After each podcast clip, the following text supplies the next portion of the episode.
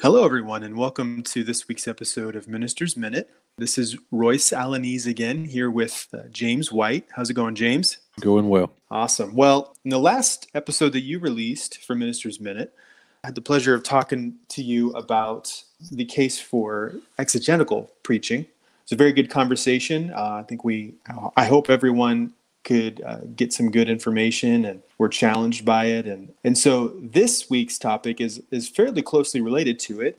We're going to be talking about developing a sermon this week. And James, talk a little bit maybe about just how, how was it for you in learning how to do this? Maybe a little bit like what was it like in the beginning when you first started preaching and how did you feel about it? What were some of the, the obstacles? And then we can kind of maybe jump into the steps that you take now. I think many times on the podcast I've mentioned this, and unfortunately, it's true. But I remember when I first started in ministry, it hasn't been that long ago, but it's been, you know, right at seven, eight years ago now. I was terrible. um, I remember, and I didn't realize it. I thought I knew a lot more than I actually did. And I started Bible college online at BCF, Baptist College of Florida.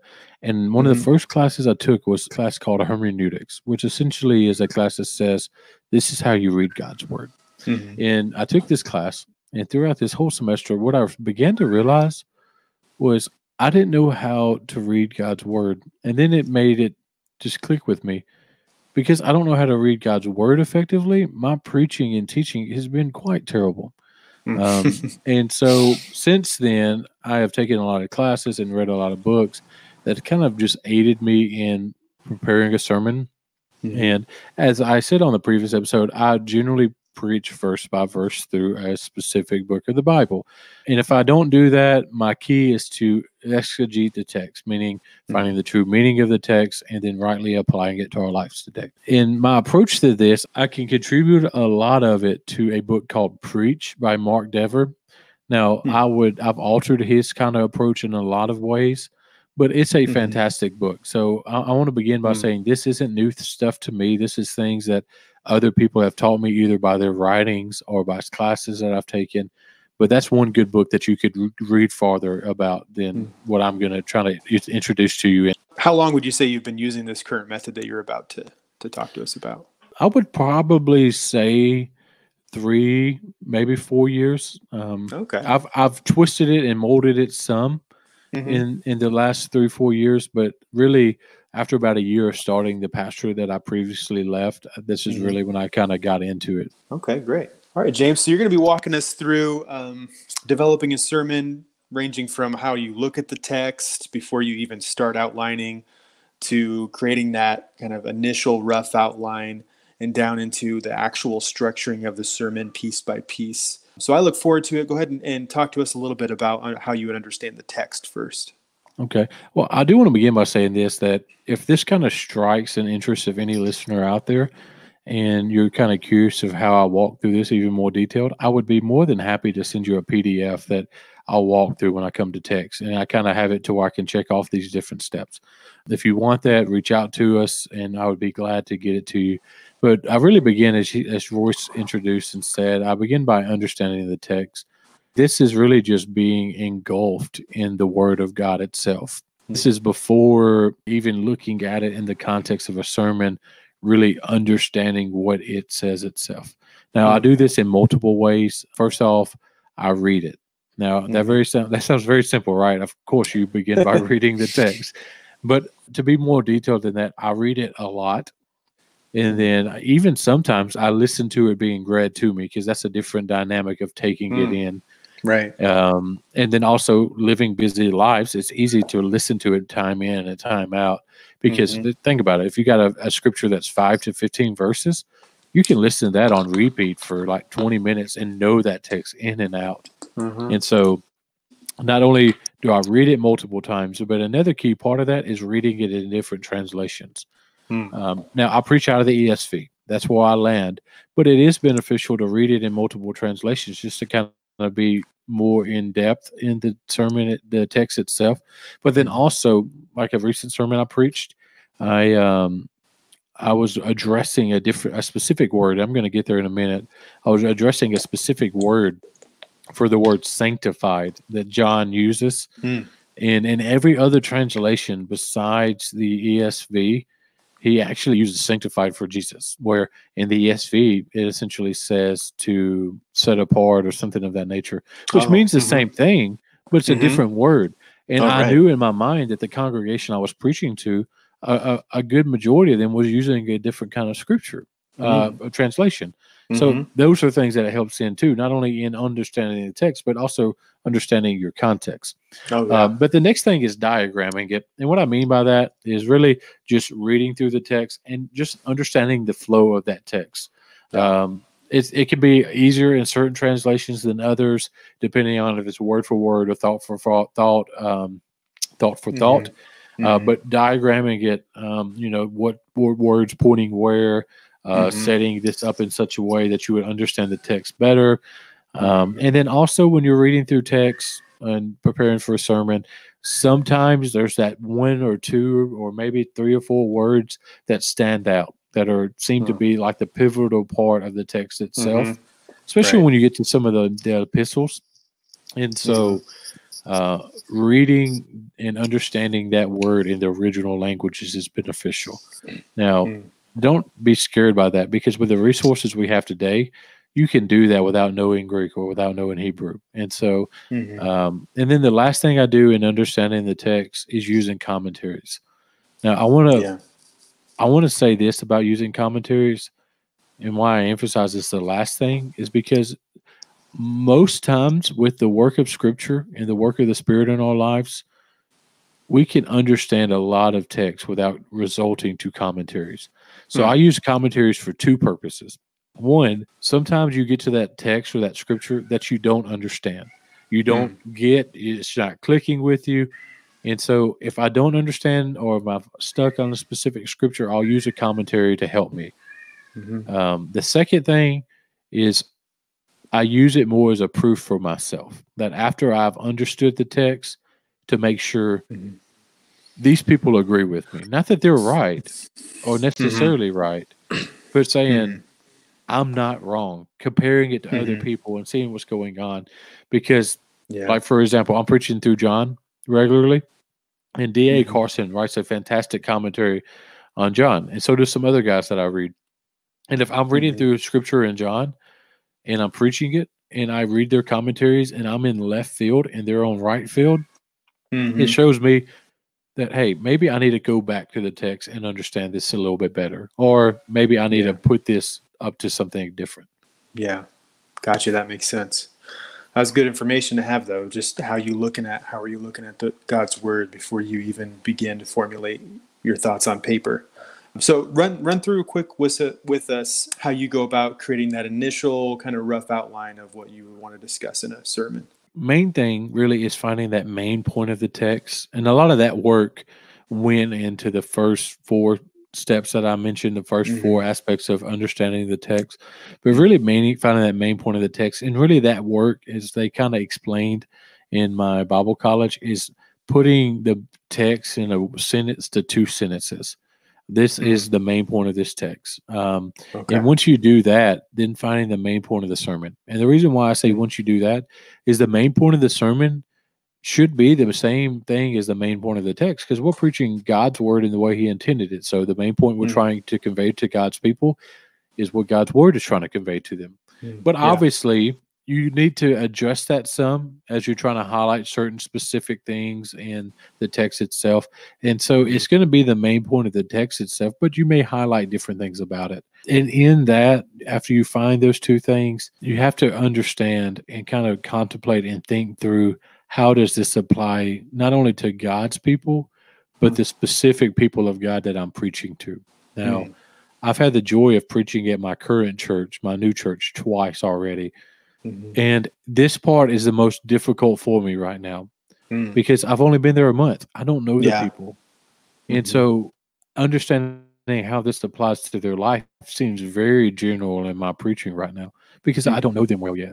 And so, but as far the farther you know, and the the better you get to know your people, this gets easier. And the reason Yeah. this is important, so often, so many people think application of the text isn't as important as maybe the content, and I would agree because the content should guide our application. But Mhm. if we're preaching without any application for the people to understand God, word God better, and to grow in their knowledge of Him, as well as applying the truths of His Scripture, then we're really missing an opportunity. And so, I have a bunch of questions that I walk through when I get to this step, and I really can't word, read them for this podcast. That's why I wanted to kind of highlight again. If you want the PDF that I'll walk through for this, those would that would be beneficial for meditating on the application. And then the last thing that I always do, and I think this is crucial in every sermon we do, is make sure the gospel is preached and make sure it's integrated into the sermon itself, not just tacked on at the end or at the beginning, so you can Mhm. kind of mark that off the, your checklist of preaching. Because God's word is the gospel. I mean, in some way or another, it's explaining an aspect of the gospel that you can highlight and then explain the rest. And so that's kind of the rough outline. That's kind of how I Mhm. get to the rest of it. Gotcha. Good. Talk to us about then, um, once you have that rough outline, how do you actually structure each section of the sermon from beginning to end? Okay, so this looks different. I want I want to be clear is that depending on your preaching style, depending on your congregation, depending on the text you're preaching, your outline is going to look different. But generally speaking, I have an uh, introduction, an exegesis of the text, and in that maybe an illustration to help us understand that part of the scripture. And then Hmm. application of the text, and then the conclusion. And really, just to kind of introduce each of these topics, is in the introduction having a way of explaining what we're about to address. Uh, for some people, that may be some form of humor. Some people that may be addressing something cultural. Some people it may be connecting it to the previous sermon. It depends on the text itself. It depends on your situation. Uh, but having some way of introducing the text itself instead of jumping straight in there. And you may be in a context where the introduction is not important at all. But most Yeah. people aren't. Most people, you need to Mhm. ease them into the scripture a little bit. The the next thing is the big part of my sermons, and that is the exegesis of the text. And a lot of that's done in step one and two, really understanding the text and then kind of spelling out what the text is saying. And so, generally speaking, since I do verse by verse, this is walking through the, the scripture verse by verse, explaining what God's word is saying. There's a lot of work that goes into this, there's hours of prep that goes into this, but you have to be careful in how you explain this because it is crucial. Because ultimately speaking, you have to be able to preach to your congregation not as a seminary student or a scholar or someone educated, but in such a way that they're going to understand it. And then the next thing is really maybe an illustration to aid them in that. Now, Mhm. many people would use an illustration in the introduction um, and just finding that way of explaining it to them. Uh, we really see Jesus doing this, right? Mhm. Um, he uses parables, he uses different stories and things of that nature to explain what he's trying to convey to the people, much like we would do today with different illustrations and things of the such. Not every text dictates a illustration. Not every time it's Mhm. necessary. Sometimes the illustration is already there for you. Um, much like if you're preaching through Jesus' teaching, you may not need an extra illustration because he's already done that for you. Mm. And then the last thing, well, second to last thing, is this application of the text. Now, generally speaking, I really apply this at the end. That's my preaching style. Many pastors, and it's okay if you do this, I think it's actually beneficial in some ways, actually intertwine this in the actual exegetical work of the sermon. And so, Okay. as they're preaching verse by verse, they may be applying this as they're working their way through it. That's what a lot of people do, and it works well for them. I think it's, I think that's a beneficial way of doing it. But I think if you do that, I think there is a necessity in concluding well, and Uh-huh. including in concluding kind of the main point of the text and how we can rightly apply this to our lives. Yeah. Now, with the application, I want to say this is that when I speak of application, I don't mean necessarily go out and do this.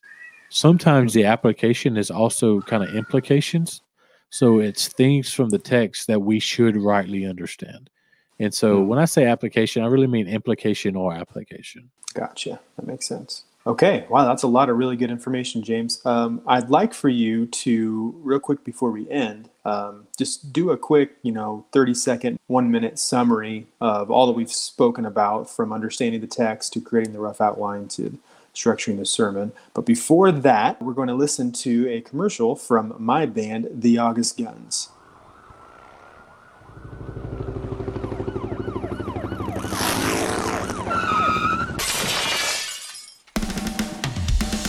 Hi, I'm Micah. What's up? This is Royce. Hey, I'm Kirk.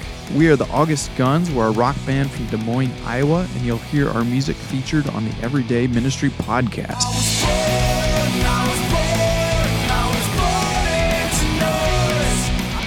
On August 30th, we released our third EP, Born into Noise, on Spotify, Apple Music, YouTube, and many other streaming platforms. This included our two recent singles, Born into Noise and Speak True.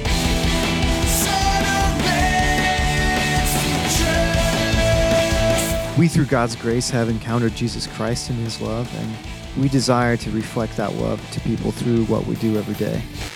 So check us out.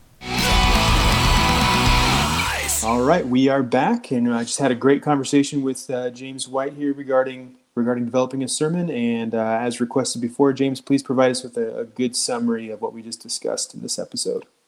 Okay. Well, I want to begin with an encouragement is when you're preaching God's word, be yourself in the way that God's created you. Um, and in doing that, find the style that fits you and fits your congregation. Um, this is just a way that I approach preparing a sermon. And so do it in such a way that fits you and your people. I think too many, too often pastors try to be somebody else. But in doing that, what I try to do is approach it three ways understanding the text, developing a rough outline, and then structuring the sermon itself. Understanding the text is simply reading through God's word, diagramming it, doing word studies in original original languages, and then consulting commentaries when this when necessary. Outside of that is the next thing is the idea of a rough outline, and the key focus in this is finding the main point of the text, and in doing that, finding the main point of the sermon, which will be the same thing as the main point of the text, but really generated towards your people and in that really kind of focus on the application that of this text for your people and for the people that God has placed under your care. And in doing all of those things, ensure that you're preaching the gospel, not tacked on to the end or the beginning of the sermon, but integrated into the sermon itself. And the third and the final thing is to structure the sermon itself. Um, and that looks different for different texts and different sermons and different churches and different people. But my general outline is an introduction, an exegesis of the scripture, an application of the text, and then a conclusion. Um, and then I didn't mention this in the podcast itself, but the fourth thing that you do in preparing a sermon is trust in God to work through it. All you can do is put the work in on the front end faithfully seek his will above all else, trust in his spirit, present his word to his people, and then trust God is going to do the work. We'd like to thank you for listening to today's episode of the Everyday Ministry Podcast, where we seek to provide quality content first through our full length episodes that release every first and third Monday of the month, and second, through the Minister's Minute. These are short 10 to 15 minute episodes that release every second and fourth Monday of the month in which one of our co hosts will seek to answer a specific question related to everyday ministry. If you enjoyed today's episode, we encourage you to subscribe and rate the podcast through the podcast catcher of your choice. We can be found on iTunes, Google Play, Stitcher, TuneIn, Spotify, and YouTube. Today we pray peace and grace for you through our Lord Jesus Christ. And happy ministry.